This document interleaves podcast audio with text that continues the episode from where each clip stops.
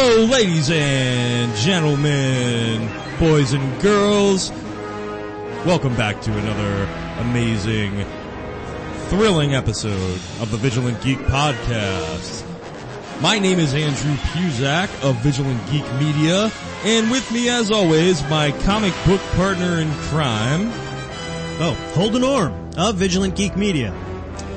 And this week, uh, we are here to bring you uh, some uh, up-to-date information on what's going on right now in the DCU. Uh, but before that, um, we'd like to address our latest segment that we have incorporated into the podcast, uh, which is our news segment of uh, what's new over the past week uh, in the comic book world. Uh, so we got a few uh, points of business to discuss. Uh, some some new books coming out uh, that have been announced, and uh, we're excited to share this info with you guys. Insider info here. All right. Um, we got several exciting things to bring up. Um, most notably, um, I do not know if we brought this up in an earlier episodes, but uh, it was mentioned before how Omega Man was scheduled to be canceled on on an issue number seven That's right. Yeah. after the outcry on the internet and everywhere else, DC has decided to go ahead and let the let Omega Man have its full 12 issue run, which I think is great because now they get a chance to tell their whole story and who knows, maybe by the time things really get get heated up as far as this book's concerned, um, a lot of people might buy it and then it might even be a continuing title. Yeah, um, the book, you know, it was a little slow at the stat gate, but I, I've seen that it's really picked up a lot of steam.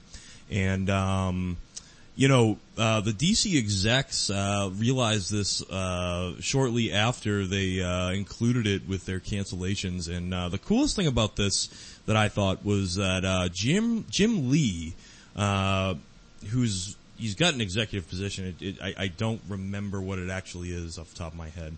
Uh, creative, creative officer of some sort. Uh, well, like the, right now, the top three are uh, Geoff Johns, Dan DiDio, and and Jim Lee. Yeah. So Jim Lee goes and he puts out a statement on on the web saying, you know, uh, we can admit when we're wrong.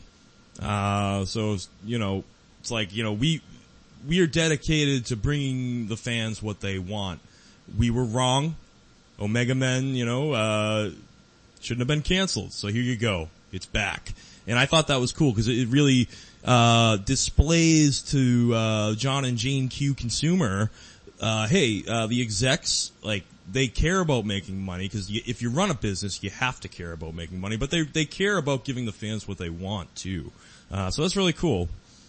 And that's other news. Um, it was just some uh, weeks ago we had uh, done a Valiant podcast. Well, Valiant has decided to give uh, Zephyr her very own series called uh, Faith. And Faith, if you didn't watch that episode before, is a plus-sized blonde, uh, 18 something with the ability to fly. And she's a big fangirl and she, she loves comic book stuff as a character and, and she's all about like being really positive and upbeat and doing the right thing. So here what we have is, is uh, a plus size woman in comics Which, who- which is pretty much unheard of up until this point. I mean, you, you see plus size characters of both sexual, uh, both sexes, sorry, but, um, in comic books, but, but never really like a main character of, of the, of a heavy set stature. So this is something new and fresh. So they're they're giving her own book. I don't know if it's a miniseries or if it's going to be an ongoing.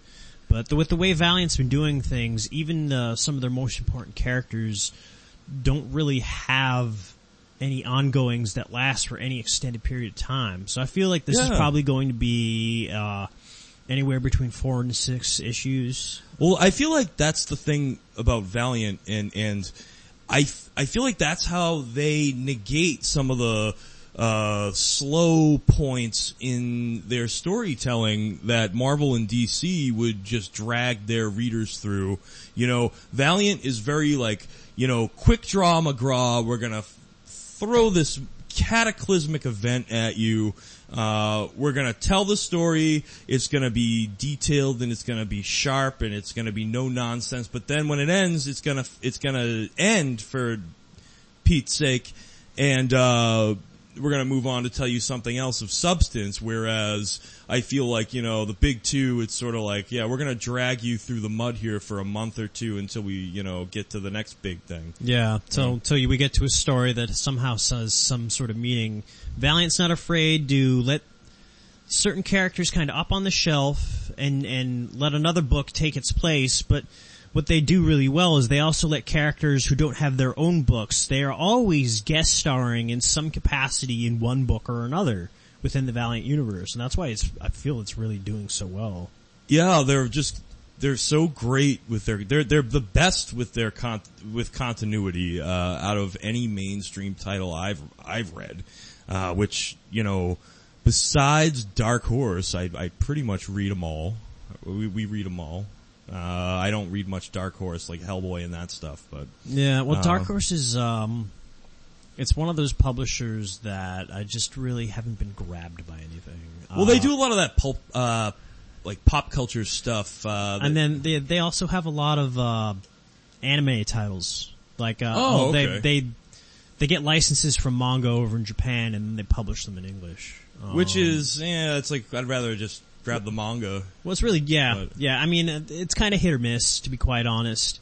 There's always certain titles that I, I do look forward to, like uh, when Gerard Way and Gabriel Bá put out the next edition of Umbrella Academy. I'm going to pick it up Yeah, that's going to be a good one. because I I really liked the first two trades so much. I, it was just a very original story, um, and it was just really really good. I felt. Yo, yeah, uh, the characters in that story, not to go on a too big of a tangent, but they're the most unique characters I think I've ever seen in, in the medium, uh, Yeah. uh, in regards to their appearance and their abilities at least. But they uh, they also find follow some sort of the, like sort of guidelines that kind of comics from they take from comics before them. And like with the whole team aspect of things. they get the team aspect of things, and then they're not uh, afraid to do certain stuff that's kind of weird. I almost feel like they have a certain amount of uh, influence from British uh, British screen stuff. Like Huh. it kind of has like a Doctor Who flavor sometimes with it, because within the second one, when that fish was uh, in charge of like like the, those uh, go back in time assassins. That's right, yeah. Yeah, yeah. But I mean, I don't know. Umbrella Academy is a great title. I, I could probably talk about it a lot more, but we got a few more things to talk about. Um, and I'm pretty excited about it. And I know you're excited about what I'm about to say next, which would be that Jeff Lemire is taking on writing duties for Moon Knight. Yeah, he's uh, diving into the Marvel fringe, uh, which is very cool. Uh, um, for those that have followed Jeff Lemire on his throughout his career in mainstream comics, uh, you know that uh, Mr. Lemire uh, was the you know the writer that that that revived Green Arrow uh, from you know the doldrums of what was going on in that book, and, and, and made it uh, you know a real powerhouse uh, for DC, along with Andrea Sorrentino for the art, which is you know he's one of my favorite artists in the business, uh, hands down. Uh, so, um, same creative team will be working on, uh, Old Man Logan. I don't know who's doing the artwork for Moon Knight, but that guy, Jeff Lemire is probably the busiest man, one of the busiest men for sure in the industry right now because he's doing Hawkeye as well. He's yeah, I guess uh, once Secret Wars ends, he's going to be doing a Hawkeye book. He's going to be doing Moon Knight. He's going to be doing Extraordinary X Men, which will be the pretty much the flagship X Men title. Right. And That'll then he's be gonna the be doing main Old Man one. Logan. Uh, he'll be doing that. Uh, n- not to. Uh, he's got two creator owns with Descender and Plutona, Right. and Which I, I, um, just finished thumbing through Descender and, and, uh, the artwork by Dustin Nguyen, by the way, just to plug that, is just out of this world. it's it's very pretty. It's got this uh, watercolor technique to it. Yeah, he's uh, big with it's the pretty watercolor painting. Uh, he's done it a lot for DC, and it just it looks so good uh, on panels. It's it's just it's unreal. So he's he's doing all that, and then plus he's been working on the Bloodshot book for Valiant. Yeah, and he's, is working on Bloodshot for Valiant, and I'm sure he'll be working on more stuff for uh, for them as well. And uh, you know, so he's he's had his foot in the door with all you know the three biggest labels in mainstream comics. He's doing creator owned stuff. He's just he's he is a uh, superhuman. He's a real titan of the industry right now, and and it's just I love following his work because he's such a great storyteller. So very excited for that. Um, and while we're at it, Marvel uh, is is getting ready to release. Uh, their whole line of books that they're, uh, you know, uh, Yeah, what's, Putting out again. What's it going to be called now? All different Marvel now now or something. all new, all different, all awesome Marvel, yeah, something like that. But either way, um, there's there's there's quite a few titles I'm really pumped about. You mentioned Extraordinary X Men, you mentioned Old Man Logan, you mentioned Moon Knight. Those three I'm probably most most anticipating. But with that, um, we want to also include that we're uh, gearing up for a new uh, Invincible Iron Man title written by Brian Michael Bendis, which is sure to be absolutely phenomenal. That's probably what I'm looking forward to most. He's probably the most capable writer on the Marvel payroll right now. It's the character with the most potential within the Marvel universe that hasn't just, no matter who's written Iron Man, it always just feels like it kind of falls short. Iron Man and the character Tony Stark has the has the like the amount of possibilities and potential of a character like he could very much be kind of DC well, oh, well not DC but Marvel's Batman almost because it's almost similar situation except Well, for the dead parents. Yeah, I mean they're they're very similar characters. They're the, both- only, the only difference really is is Tony Stark. I mean, he's gone through his own adversities and, and things and obstacles like any other human, but um, he doesn't really have that uh, jaded outlook on life and that that that depressing, brooding uh, behavior that that Bruce Wayne really has. So that's where they differ. But besides that, you have yeah, Both have uh, genius billionaire playboys, except Bruce Wayne also knows all sorts of martial arts, is an excellent detective, and Where Tony uh, Tony Stark could probably drink him under the table and everything, and that's all well and good. But uh, you know, he, Tony hasn't had that type of uh, you know uh, horrible occurrence happen in his life, like like the death of his parents, to really you know make him uh, uh, you know an angry person. He's a very happy-go-lucky, slightly cock, not slightly, he's very cocky. Uh, but you know, just you know, party guy, uh, billionaire. He's a genius too. He can back it up with brains. But uh, um, but either way, getting back on topic, uh, the character hasn't really been done justice in in, in our opinion. well, in, not in in, the not in our era since we've really been reading seriously. Has that character been done well?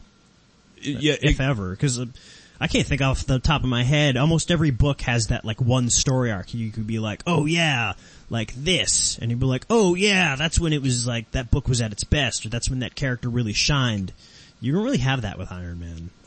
Well, I I agree. Um, I will say that the last decent arc I read of Iron Man, this was before like Superior Iron Man and the whole stuff with his long lost estranged brother and all that nonsense that Kieron Gillen brought into the story.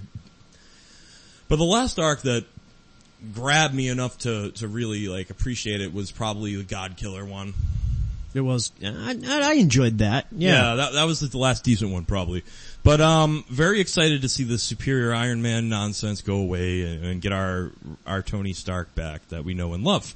Um because that's one character with so much potential and maybe it's, you know, the success from the movies, maybe it's created some apathy, I don't know, uh in regards to the Marvel bullpen, but uh, it'll just be nice to see Iron Man go back to status quo because we haven't really seen him in status quo for a very long time. So Yeah, well, he'll be more, more. He'll be like a leading book again. Brian Michael Bendis will give the character the. uh as Iron Man, like, like you said, Iron Man It'll really make it, it'll make him like, like prominent and valid again. right. I, Iron Man should be like the, one of the main prominent flagship Marvel books. It really should be. It should be like Marvel's Batman. And if they wrote it, you know, in the, using the same kind of formula, you know, it could very well be. I think Bendis is going to be the guy to make it. I mean, that type of an all-star title, like it should be. Yeah, as So. far as individual characters go, I believe it should be Spider-Man, which he hasn't really lost any juice, even though I believe Dan Slott. no, you know, like like kinda taking him in some weird directions. I loved what he did with the uh, Secret Wars spin-off with uh, Spider-Man Renew Your Vows. That was amazing. didn't read that one. It was good. that was really good. Cool. Um, but uh, as far as titles, yeah, Spider-Man, Iron Man, and then I believe uh, Captain America. Captain America, but you get Sam Wilson, and I'm gonna actually give that a shot when it gets rebooted. But going to be written by Nick Spencer, and he's done a really good job with the Ant-Man book. yeah, But uh, I mean, it's kind of a different, a different tone. Ant-Man is very much a book based on, on, on comedy. It's not, uh, it's not a very serious book. So the tone of writing, writing the Captain America book is going to be a lot different. Oh, and I- plus, yeah. kind of big shoes. Rick Remender did a, an, he had an amazing run on, uh, on Captain America. Oh yeah, no, he certainly did. Uh, I uh, stopped reading it, of course, uh, once Sam took the mantle. But uh, like I said, I'm going to try to warm up to it and, and pick that title back Yeah. up. Yeah, well, everything leading up to it was really, really good. I don't, I don't believe Rick Remender actually wrote the, uh, the Sam Wilson, um, Captain America. I want to say, Cause I remember he was kind of wrapping things up when they did the, uh, with the Axis crossover event, which was very underwhelming and had very little to do or very little effect on the Marvel Universe as a whole yeah, afterwards. I kind of felt like it would have, but like all it did was it spun off um, Superior Iron Man, which which he ended up creating this new armor, and you don't really know how it kind of affected him because a lot of people switched their allegiance or their uh, or like whether whether or not they were good or evil uh, during that event, and and then everyone ended up switching back with the exception of like Sabretooth, which like I never saw read any other I never saw him in another book after that. I don't know what books he was in. Um and, Oh, I think he was in one of the X titles. yeah, and then uh, and then Havoc was supposed to be his alignment was supposed to be switched. And then and then you know definitely Tony Stark. So it, it had very little or anything to do with it, but he he was excellent. That uh that one 12 issue arc they did he did with John Romita Jr. with Dimension Z. with Dimension Z. yeah, that was that was phenomenal. that was as good a Captain America arc that I've ever read. The cool thing about uh, Dimension Z, and we're talking, I think, 2012, 2013, 2013, I think. Uh, but yeah, the cool thing about Dimension Z is they, you know, they took Captain America in a different direction. He's always been the Sentinel of Liberty. It's always been focused around Shield and sort of like, you know, the, uh, espionage factor that that brings into play and, uh, you know, uh, international, uh, uh, geopolitical, uh, you know, even anti-terrorist type situations, counter-terrorist type situations. Uh, but th- this is something where, you know, he's, uh, Steve Rogers is trapped in a, in another dimension that Arnim Zola created. And, uh, or did he, I forget, did he create it or I did think he, he just found a, a way to open a doorway to it, and then he just started genetically manipulating all That's the right. creatures that lived there. That's right, these mutates. Uh, but it was a very entertaining arc, and of course, anytime you stick John Romita Jr. Uh, on a title, uh, the artwork is just going to be out of this world. So, uh, that was an excellent read. Uh, but but um, you know, just getting back on on task here. Uh, lots of exciting stuff coming out from Marvel. I guess one more thing worth mentioning. Uh, now, Daredevil will also be getting rebooted, uh, like everything else. And I forget who's gonna be writing it. I, I feel like it's Charles Charles, Soule. Charles Soule, the guy who killed Wolverine. Charles Soule. Um, he's writing Daredevil now and, and apparently Gambit is going to star, guest star as Daredevil's apprentice.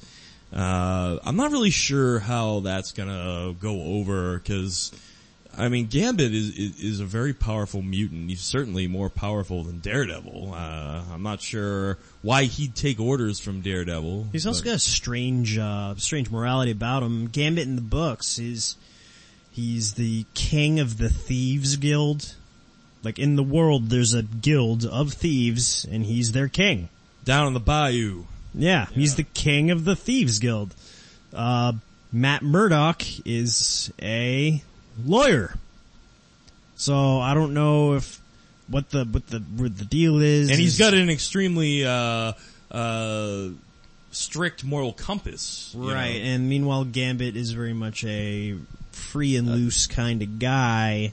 He's a Gambit's, And- Gambit's kind of a sleaze. And then I don't know if they're going to play it off that somehow Gambit wants to hone his physical skills. Perhaps in hand-to-hand combat, Daredevil has him beat. Yeah, Uh, who knows? It'll be interesting to see. Uh, I mean, it's worth looking into. Sometimes Marvel makes these weird decisions and you think it's like, oh, that sounds like it's gonna suck. And then, then you actually check it out and you're like, oh, never mind. This doesn't suck at all. But, I mean, yeah, sometimes it remains to be seen, you know? yeah, sometimes you're pleasantly surprised, but uh, well, it remains to be seen. We'll have to update everyone uh, when we do an, our next Marvel update. But No, um, that'll probably be about, uh, let's see, they start up Marvel now, uh, next Six- month. yeah, six weeks away. So, I don't know, what do you think? Four to it- six, four to six weeks. And then uh, we'll give it uh, three to four months before we do a Marvel update to truly let everybody know. Let's catch everybody up with everything. Else Well- we can't absolutely wait. That's the thing, because like like one of the things that uh, is hard to like uh, let people know is that a lot of comics take a good three to four issues in order to really give you an idea what direction they're taking when they reboot these things, when they get new uh, writers and artists, and and or sometimes they just take they decide to take these characters in a new direction, and they, and it takes you a while to kind of figure out where they're going with with these books, which is uh, part of why today we are going to do be giving you a DC update because they just rebooted and it's been a couple weeks and the time just it's it's time. Yeah, no, we're we're uh, we're overdue for a DC update, so we'll, we'll get down to the meat and potatoes of the podcast here. Um, so yeah, a few months back, DC uh, rebooted everything after Convergence ended, and uh, since then, uh, a lot's been going on, a lot's been happening, and I suppose the the most appropriate way to start talking about all this good stuff would be to start with uh, uh, DC's flagship book, The Justice League Yeah. And uh, the Darkseid War. So what they what they're doing with the Justice League book right now is it's kind of Justice League is its own continuity separate from everything else going on in the DC universe right now. Usually it's the opposite. Usually everything that goes on in that book has ripple effects into every other book in the DC line. In this case, they're allowing Geoff Johns and Jason Fabok to just kind of create their own awesome story in a bubble separate from everybody else. And it's actually been really, really good. Uh, the premise of the, of the arc, which is Darkseid War, is that, um, if you're familiar with, uh, Crisis on Infinite Earths, the, the anti-monitor is, is back and he is going to confront Darkseid and the Anti-Monitor is probably one of the most powerful villains in the DC universe. And, uh, the first time it took pretty much every DC character in print during Crisis on Infinite Earths in order to defeat him. Um, so he's going to be going up against Darkseid, somebody who it has taken the Justice League has to throw everything they have at him in order to defeat him. So you got these two immensely powerful beings just getting ready to just clash with each other, and which could just be like cataclysmic, like they could like destroy reality if these two confront each other. And and it's uh, it's got some interesting things going on. Um, let's see. Uh, turns out that uh, side had an affair with this Amazon assassin, who then gave birth, and then the daughter between the two somehow summons the anti-monitor from the antimatter dimension, and now they're getting ready to have at it. Meanwhile, in the background, Miracle Man, who was uh, the High Father from New Genesis' son, who was traded. Oh, Mr. Miracle? Mr. Miracle, yes. Yeah, I get those guys confused all the yeah, time. sorry about that. No, no, that's a very Yeah. small nitpicky He thing. he likes to call himself Scott Free. yeah. so that's that's the one we're talking about. He's got the uh, crazy red and yellow and green outfit, and his whole thing is that he's really good at escaping things. And uh, he's he's technically a new god, and uh, he's doing his thing, and he's trying to find a way to thwart Darkseid, but he hasn't found. And now he's trying to warn uh, trying to warn the Justice League, and meanwhile they uh, they found this other being who sits on this omnipotent chair named Metron, and then Wonder Woman finds a way to lasso him and take him out of the chair to get him to answer questions, and Batman sits in the chair, so now Batman's all omnipotent sitting in this chair. So, so just keep this in mind that, you know, if you're ever, uh, you know, having some friends over for, uh, like a football game or something and, and, you know, the living room's packed and there's, there's not many places to sit. If you invite Batman over to watch the game, he's gonna steal your seat. you know? so, so you call fives on that shit, you know? Don't, don't let him do that, cause look, you, Holden will tell you what happens next and, and, uh, you know, it's, it's not pretty. No, once he steals your chair, he's like, I know everything. He's just super cocky. And then, uh, and with the way things are going, things are kind of hectic. Superman and, and Lex Luthor end up on Dark Side. There's no sunlight on Dark Side, so Superman's kind of losing his power. Um, like Batman's kind of lost his mind a little bit because he's sitting in this chair and he knows the answers to pretty much everything. And then, and then things are just like a big mess and they're kind of just caught up in it because the, the main storyline is that the Anti-Monitor and Darkseid are confronting each other, which is just like two of the biggest bads the DVC universe has ever seen. And the artwork is absolutely fantastic. Jason Fabok has do, done an amazing job on these books. That's the best art they've had on it since Jim Lee did the Origins book back when the New 52 started out. Oh yeah, easily. Yeah. Jason Fabok, he's done a lot of stuff, uh, work on Bat, uh, the Batman books too. Uh, I know he did a lot with, uh, Batman Eternal. And, uh, he's just a phenomenal, phenomenal artist. This is excellent talent. He's a big, uh, he's a, he's a big heavy, heavy gun for DC. Yeah, and then uh, I guess I guess uh, the theme that they're going along with with the uh, all the Justice League books because they have a Justice League of America book, but that one is also finding its independent storyline completely separate from the rest of the DC continuity because uh, in Justice League of America the the Kryptonian god Rao has appeared on Earth and he's just giving everyone on earth everything they want. He's curing sicknesses. He's solved world hunger. Uh, he's, he's pretty much ensured world peace and, and people are all sorts of happy and content and things are going fantastic and Batman is just waiting for things to go wrong because he just doesn't trust aliens whatsoever.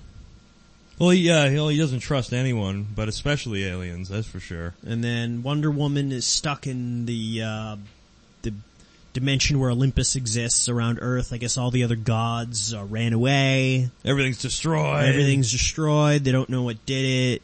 Um, and then the Flash and Green Lantern are sent back in time to Krypton, like back in the ancient ages of Krypton, and then uh, that's kind of where the story left off from there. Yeah, they they got uh the ancient Kryptonians leading Hal Jordan to you know uh whatever royalty is you know in charge. Well, of, they're they're going to be brought to the god Rao. I guess the Rao is around back then. oh, that's right. Yeah, he's being brought to Rao from the past. So that's where things are going to start getting really interesting. I'm gonna start answering some questions here because there really isn't a bad guy in the story. As Well, not interesting yet. as it, Yeah. as interesting as it is, uh, I imagine that Rao's intentions are less than genuine. Uh, I doubt very much that he's even a god at all. He might just be a very powerful cosmic being. It seems like they grow on trees these days. Oh yeah, especially in DC. Well, actually in Marvel too. Well, both of them. But yeah, uh, it'll be exciting to get some questions answered because they they're at the point now where they've set the story up. You know, they've set they've set it up so uh, you know basically everyone's kind of screwed. Uh, Everything's kind of ready to escalate at this point. I yeah. feel. Uh, of course, you know, in typical DC fashion, uh, Batman, I, I'm gonna go ahead and predict that, that he is right to be skeptical of the situation. Clearly, as you said, uh, Rao would have to have less than ethical, uh, uh, motivations for doing what he's doing on Earth right now, or else it, it wouldn't be a captivating story. So we'll wait to see what unfolds there. And it'll be interesting to see what happens to all these Justice Leaguers that have been, uh, you know, transplanted into these alternate dimensions. So, uh, alternate points in time space. So, uh, very interesting story, uh, Bryan Hitch, great penciler, great storyteller, uh, great book. Uh, if you're, you know, looking to get into DC, you want to start with these two books, the Justice League books. Justice League. It shouldn't be too hard to get back issues right now either, I don't think. No, no, not at all. I think they've been going strong for about a good like the last four months. Yeah, so, um, So I think they're only like four books in each. you know, once again, it, it's it's separate from the continuity going on right now with Batman and Superman and everything else in the DCU. But uh, Justice League, you know, is definitely a book you want to grab just to, you know, get the flagship title and, and, and get familiar with uh, the Justice Leaguers. So, uh, moving right along, The uh, real meat and potatoes, the the table setters for the entire DCU as we know it right now. That's right. When DC decided to remarket themselves as DCU, they didn't really do like a hard reboot, but they did. They decided that they were going to put out new characters and books, but they also decided that they were going to change the status quo for both Batman and Superman. And that leads us with uh, with Superman right now. Uh, if you're not familiar, Superman has been nerfed, or he has had his power reduced uh, a, a bunch. Um, he right now, uh, and also on top of his power being reduced a bunch, which we haven't really found out in the books why that happened. But also, Lois Lane has outed Superman as Clark Kent. So not only is his power exceptionally reduced, but everyone knows who he is. So he doesn't have that secret identity anymore. So like everybody who is friends and family with Superman now, everyone knows who he is, everyone knows where to find him. It's just, just a recipe for disaster. But it also is really compelling storytelling. Yeah, I mean, you take a look at, you know, this being that essentially can do anything, and you've taken that away from him, so it's like he's used to having all this power. Now he has to adjust to, you know, maybe being slightly stronger than a human. Well, I'd say more than slightly, but, uh, He's still that stronger than everyone, but like now, whereas before he was probably like the number one guy out of the DCU as far as heroes were concerned. With the with the power levels that he's out right now, he's certainly more um, stronger than than uh, Batman was, but he's not as strong as Batman with the the current Batman in his suit. He he he he's not as strong as Aquaman. Aquaman could tear him in half. Same thing with Wonder Woman. Um, it's just very much to the point where he can jump really far now, and then he like he can punch pretty hard. But he doesn't have his X-ray vision. He doesn't have super hearing. He's not super fast. He can't fly. Um, none of that freeze breath. Nope, none of that. You gotta use, uh, gotta, gotta get an ice chest like the rest of us to keep your beverages, uh, cool. And, uh, so between all that, within, uh, in storylines, Superman has been dealing with, uh, this secret entity organization called HORDR, and what they do is they take everyone's personal information and they steal it from social media and everything else, and they're tapped in all the cameras everywhere, and they're getting ready to blackmail him because they know he that Superman's Clark Kent, and they're going to use that information in order to leverage him into doing what they want. And then Lois Lane goes and she she knew who Superman was, so she goes ahead and she tells everybody in the world on a on like a on like a Facebook type thing that like Clark Women. Kent is Superman. Women. So they don't have the leverage anymore. So Superman does his flare thing because he still has the flare ability. This is before he completely loses his powers, and blows up most uh, HORDR, and and then they kind of escape. And HORDR still exists, but he's out there, and now he's got to deal with the fact that Lois Lane like kind of saved his life, but like. And then they're, they're kind of like bumping heads on there. And then in the storyline in Action Comics, what's going on is it's it's post after Superman's been completely nerfed, and he is right now he's dealing with living in the community where he was. A lot of people have gotten scared because a lot of the big bads from before know who he was, know who he is now.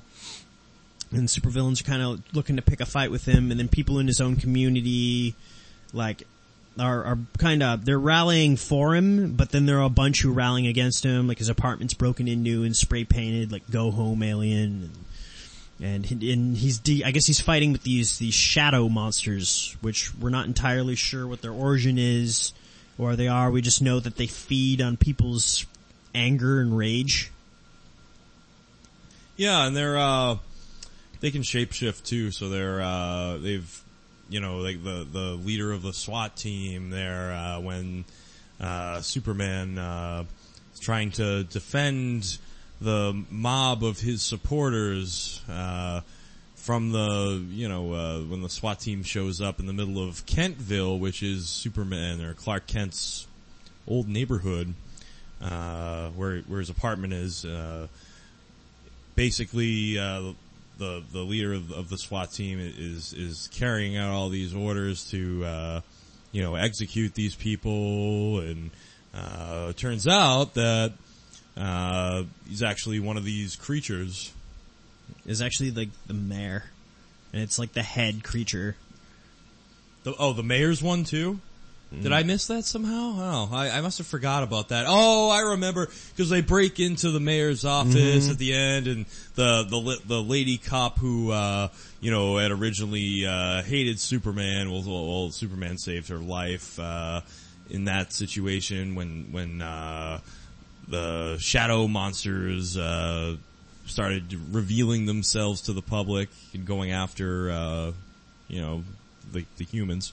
Uh, so, so, so, uh, we're left with, uh, a situation where, uh, Clark Kent, uh, is confronted the mayor and, and the mayor is, uh, also, uh, just one of these, uh, shadow monsters that have shapeshifted and, uh, that's where they've, where we've left off. So, um, Right, but but this is one of the one of the major changes. Um, Superman appearing in other books is now appearing as the the nerfed Superman. So, but that's not the only enormous change that has taken place within the DC comics. Probably the biggest change, the one that has affected more books than any other, would be that Bruce Wayne isn't Batman right now. Jim Gordon, through the financial support of the Powers Corporation, mm-hmm. is Batman right now.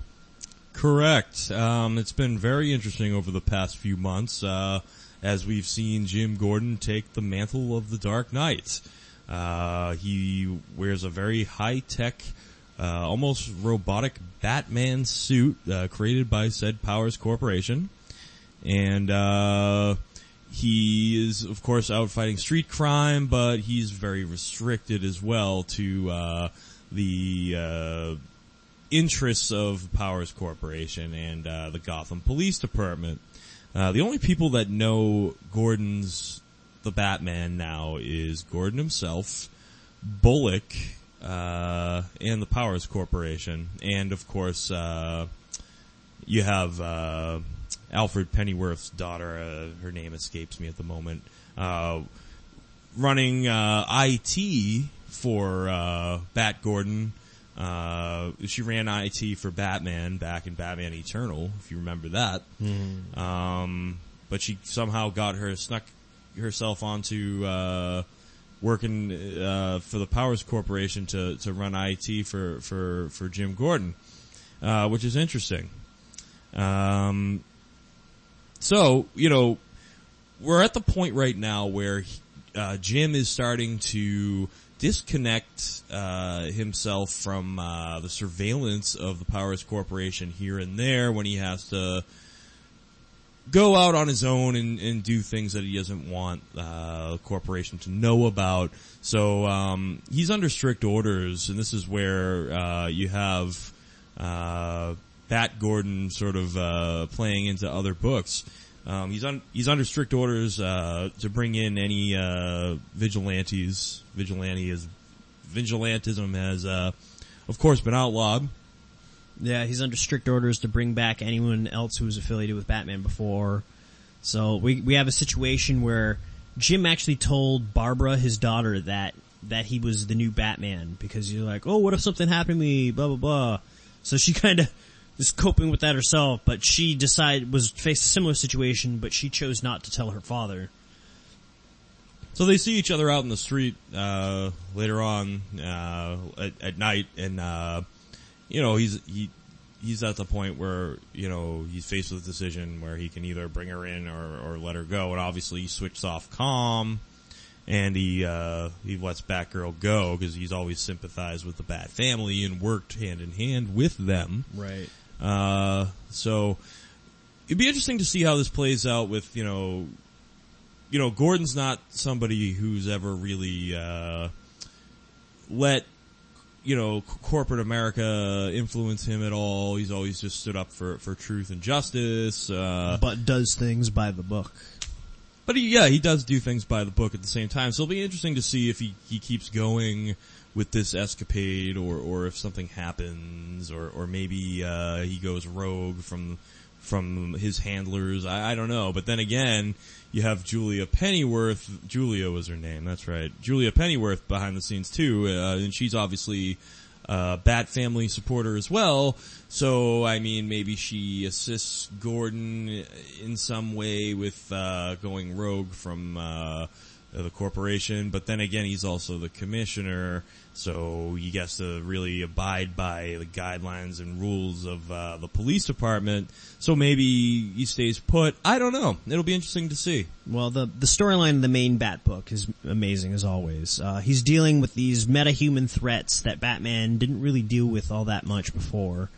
Uh, somebody is selling gangsters and criminals powers on on a catastrophic scale. People who have the ability to control man-made materials through uh, telekinesis type. They have they control that kind of stuff. Um, they've dealt with uh, a giant electric guy. Um, and it turns out that there's this new big bad in Gotham called Mr. Bloom, and he he's moving in and he's getting ready to take over, kind of the main bad guy criminal uh, as the main criminal within Gotham. And this, this is the fir- the biggest challenge that Jim Gordon has had to deal with because he's finally dealing with somebody who, a, is much smarter than the street thugs he's used to beating the shit out of, and B, he's also extremely capable. He's the type of guy who can manufacture items that give humans metahuman abilities, which is just a big deal in itself because that's something very hard to deal with, especially even if you do have a uh, uh, state-of-the-art robotic suit with all the bells and whistles. Sure, absolutely. yeah, um, I know I left off. Uh, I haven't read the latest issue, but um, there was a cool scene at the end of, I believe it was issue 44? 43? 43, 43 or 44. I think it was 43.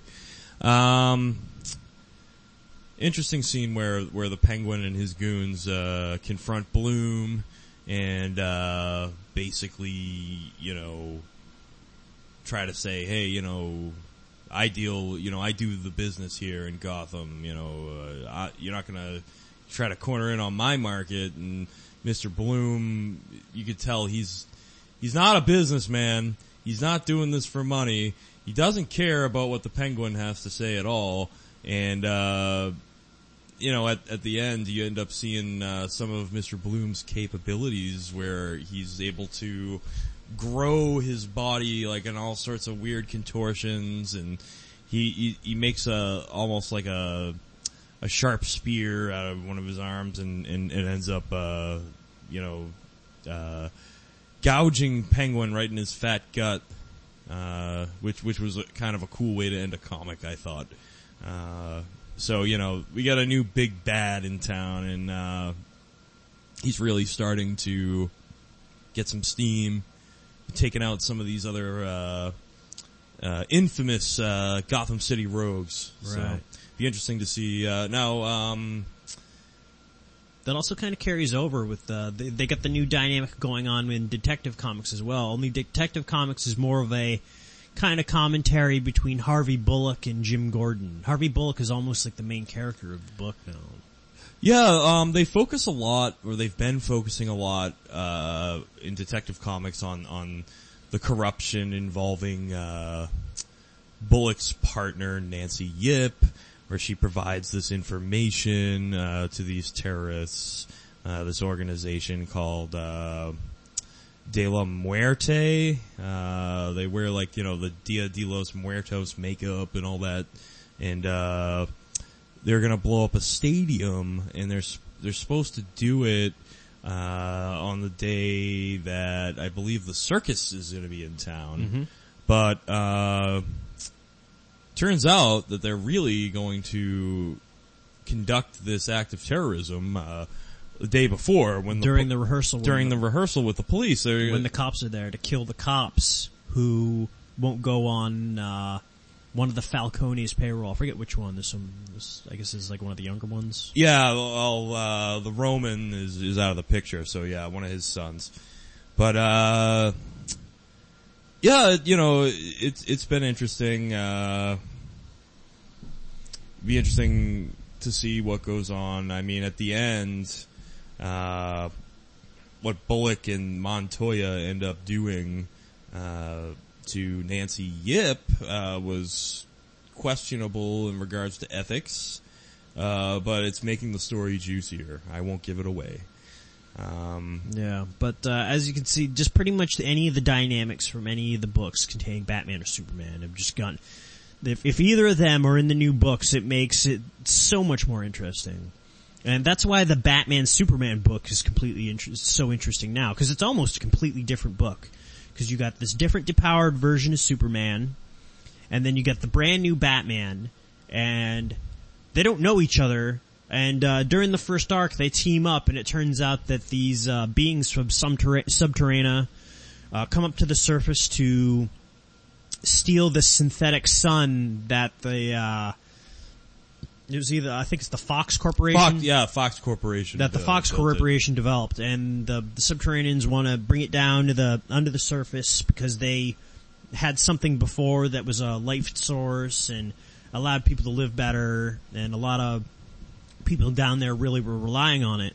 So they come to this big stealing thing, and then one of the Subterraneans end up getting help from Aquaman, so that Aquaman ends up in a fight with Superman, and Batman's like, oh, what's going on, blah, blah, blah, and they keep arguing with Superman. Then it turns out Aquaman only helped them because he wanted the sun out of the ocean because it was killing things. And he has a real beef with, with dead sea life because he's the, pretty much the king of the ocean at this point. He's and- like king of the ocean. And uh, they go, and then the sun ends up getting out away, even though it was about to explode. And then, and then the, like at the very end of the arc, it's cool because they see like there's one the main villain, like we got the sun, and, and then they're like, oh, I know exactly what to do that, and then you find out who the identity of the person behind it is, and it's like Vandal Savage, and like. I just screamed like with glee when I found out Vandal Savage is going to be back in the DCU. Because I loved that character back during uh, Demon Knights was a book. Oh yeah, he's uh He was a real bastard. Yeah, if you're not familiar with Vandal Savage, he's, uh, Vandal Savage was like a caveman and this meteor radiation allowed him to become immortal and he couldn't be killed. So, he's been alive for all these centuries, but like, he started out from very barbaric beginnings. So like, over time he's learned to do other things, but when it comes right down to it, he's all about just like, brutally like, like taking out his enemies and killing them, like very barbaric and vandally and savage. So, he, he's going to be posing a threat to Batman and Superman in the next arc, and I I can't wait to see what he does with that sun. Because right now they're kind of Batman and Superman are out of their league. You're dealing with the Batman who hasn't been being a Batman for very long, and has his own style on how he does things, and you're dealing with the Superman who, more often than not these di- these days, is biting off more than he can chew as far as the uh, the rogues gallery that he's normally used to dealing with. Oh yeah. Yeah, um you know, I I've just been uh so pumped with what they've been doing with both these characters cuz I mean, you look at Batman and Superman, they they are sort of like, you know, the two anchors that hold down the DCU. Um, when when you change them around, you know, you throw all sorts of things into array. Well, it's like uh, a throwing a boulder into a pond. You just it ripples and affect the rest of the pond. and it's just been exciting to see these ripples uh, as they've been coming into effect here. Uh, so moving right along, uh, probably the next title we we better discuss uh, would be uh, Wonder Woman. Now, I still have not gotten a chance to get into this book. I did get some back issues, and I will be getting into it, but I was hoping you could illuminate us for the time being. That's right. Uh, some time ago, I just decided that I was just gonna pick up a bunch of Wonder Woman back issues and, uh, get affiliated and see what the character's up to. Um, the Wonder Woman title very much has a lot to do and is deeply rooted in, uh, within Greek mythology. Um, the idea is that Wonder Woman is actually the illegitimate daughter of Zeus. And I guess Zeus had a thing with the Queen of the Amazons, and then Diana was born, and Wonder Woman. That's why Wonder Woman's around. Um, I guess in some arcs, sometime back, I didn't go that far back in back issues, but apparently what happened is she ended up uh, getting into uh, a conflict with Ares, the god of war. Uh, I guess Ares is now dead, and Wonder Woman is now the new god of war. So she's got those responsibilities of being the god of war. Um, not afraid as a character herself. She's not afraid to swing her sword around and stick it in the people who are bad and unjust. um, so right now she's uh, just came off this arc where there's this uh, Amazon woman who's made from clay named Diana Prince, and Diana was led astray by one of the other Amazons into killing all the Amazon men that were on the other side of the island, and she's feeling a lot of remorse and doesn't want to live with herself. So, uh, one of the gods, I believe, Strife? Strife or Discord? One of those. One of those, it's, Hmm. one of those gods named after one of those, uh, one of those terrible qualities. Anyways, There's a lot of those, I feel. it was quite a bit. Yeah. Pe- Uh, pestilence and, and war and, and famine. and gout. Gout. I'm gout! Feel my wrath. I sting in your feet. It's like this, this is, this kinda sucks, man. I know, Gout? man. Dude, once gout shows up, you know, the party's over. Definitely. Oh, Definitely. pestilence across the land. See, you can party with pestilence, you know, it, it gets annoying, but I mean, you know, you, you can deal, but once gout shows up, yeah, that's the, that's the end of everything. That's the, it's a very specific pestilence is what it is. Yeah. Anyway. Terrible. It's so terrible. Anyways, so we're coming off the hang, uh, the end of an, that arc, and right now, there is a being uh, somewhere who is influencing a young man who's part of Poseidon's lineage and giving him arrows that can kill a god. and I guess whoever made the arrows snuck in uh, to Hephaestus's forge and created them himself. Because usually Hephaestus is the only person who's got the capabilities to create anything like that. I guess he, in the comic books, he recently said that like Deathstroke is the only person who has any weapon that can kill a god because that's the only one that he made specifically. So, Right. So somebody's on the loose. They're out there. Diana already got sh- uh, Wonder Woman already got shot with the arrow once. Uh, this guy, he's got a Pegasus. He's he's trying to claim the the title of God of War for himself. I guess he's been hard on his luck and having bad times. So he's being easily influenced by whatever deity it is that's uh, trying to get him to do these things. Um, and then someone else has killed the Fates, and Diana Prince is walking around London, and no one knows where she's at.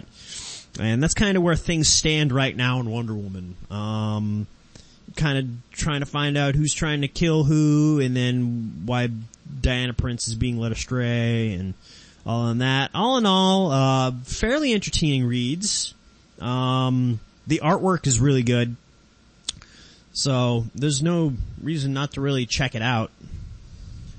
Yeah, it's sort of the last like big DC title that I, I well, her, uh, her and Aquaman actually are the two last ones that I, I've had. I've just had a lot of trouble getting into, but um, That's understandable. Aquaman's a very hard character to write. and we'll get into Aquaman too, because I know uh, you're going to be able to to tell us a little bit about that. But the thing about Wonder Woman is it's actually. Uh, you know, the annuals that I've picked up in the past and, and her appearances and her, you know, her in the Justice League books, she really is just such a badass character. Um, it, it, it really would behoove any, uh, DC fan to pick up Wonder Woman, you know. Uh, a lot of times I thought, you know, I'm not really into the whole, uh, mythological type, uh, type of story, you know, like like a Thor or anything like that. But um, no, I mean Wonder Woman, she slices and dices. She's Uh, not afraid, uh, afraid to shed a little blood. Um, and she looks great doing it. So yeah, looks great doing it. you know, uh, definitely a book I'm going to be able to start talking about very soon. Um, so this brings us to uh, two of our uh, favorite DC characters here. We got, uh, you know, actually three, because you want to, of course, mention Aquaman. Aquaman, you know, I often forget about him, as many uh, comic book consumers seem to do, uh, unfortunately. But uh, you know, um, I'm sure he's a great character. I'm, I'm sure he's got a lot to offer. And uh, you know what, Holden? Why don't you tell us a little bit about what's going on with that? I think uh, you mentioned that Cullen Bunn uh, was writing that uh, a few weeks ago, I believe. Uh, that's true. Uh, he's been writing the book for about like the past four issues. He took over for Jeff Parker. Um, so right now the storyline in Aquaman is it's it's it's a little bit different. Um, right now, uh, there's this the kingdom of Atlantis before it sunk under the ocean. Um, was predominantly, you know, they're they're land breathers and walking on land, and uh, but there was this cabal of either evil warlocks that tried to overthrow Adelon, um, or Atlan, the King Atlan, who was the king of Atlantis, and uh, what happened is is that Atlan, in, after he was kind of overthrown, he comes back with all these really powerful Atlantean artifacts, and he sinks Atlantis. Well, all these evil warlocks, they go ahead and most of the population ends up coming with them. They use this magic spell and then the, the nation of Atlantis that was then ends up being called Thule and ends up going, is it Thule? I believe it's Thule. If it's, if I'm wrong, I don't know. Tell me later. Anyway, they, they go to this other dimension and then they go ahead and they're, they're there and they have all these people. Well, now they're trying to come back into reality. And, uh, and they've got it. So meanwhile aquaman comes back. He finds one of these places where they're trying to come back into reality. And he finds out that these people are actually atlantean that are trying trying to come back but they like they get this weird pestilence influence to it that it's kind of poisoning the oceans and everything. So he's like, well, that's not right. I got to save these people, but I also have to stop this uh, reality from coming back. So Mera ends up losing her, like getting wicked pissed off, like these aren't your people, blah blah blah. So she's got everyone in Atlantis coming after him. Well, what the deal really is is that you eventually find out that these these warlock these warlocks have encountered Mera's sister Siren, and Siren is posing as Mera, and she has the same hydrokinesis abilities and she's the one who's kind of run Arthur out of town because Arthur, after that, had to go to Poseidon himself and ends up getting granted all these um, all these powers from the sea god, like extra powers on top of what he already had and in powerful artifacts. So now he's trying to save these refugees and stop the evil warlocks, and meanwhile the kingdom of Atlantis doesn't know who he is, so his own people are trying to get after him even though he's doing what's best for everybody, but nobody knows that because they're being led astray by, uh, Mera's sister who's kind of like a doppelganger right now and she's looking a lot like Mera herself. Ah, cause I was gonna say, uh, the authentic Mera, she would never, uh, turn her back on Arthur like that. I don't feel. No, she was always, I felt like the most dedicated, uh, heroine in, in comics. Like, uh, more than anybody, I think that Aquaman had the strongest relationship with like his woman more than anybody in, in comics, just period. Like the, when I first read it, I was just extremely peeved because I just felt that like the relationship was a lot stronger than that. Because Oh, yeah. she always just seemed like if if Aquaman decided to do like a total heel turn and become like the biggest villain in the oceans, I feel like she would have tagged along with that even though she wouldn't agree with it.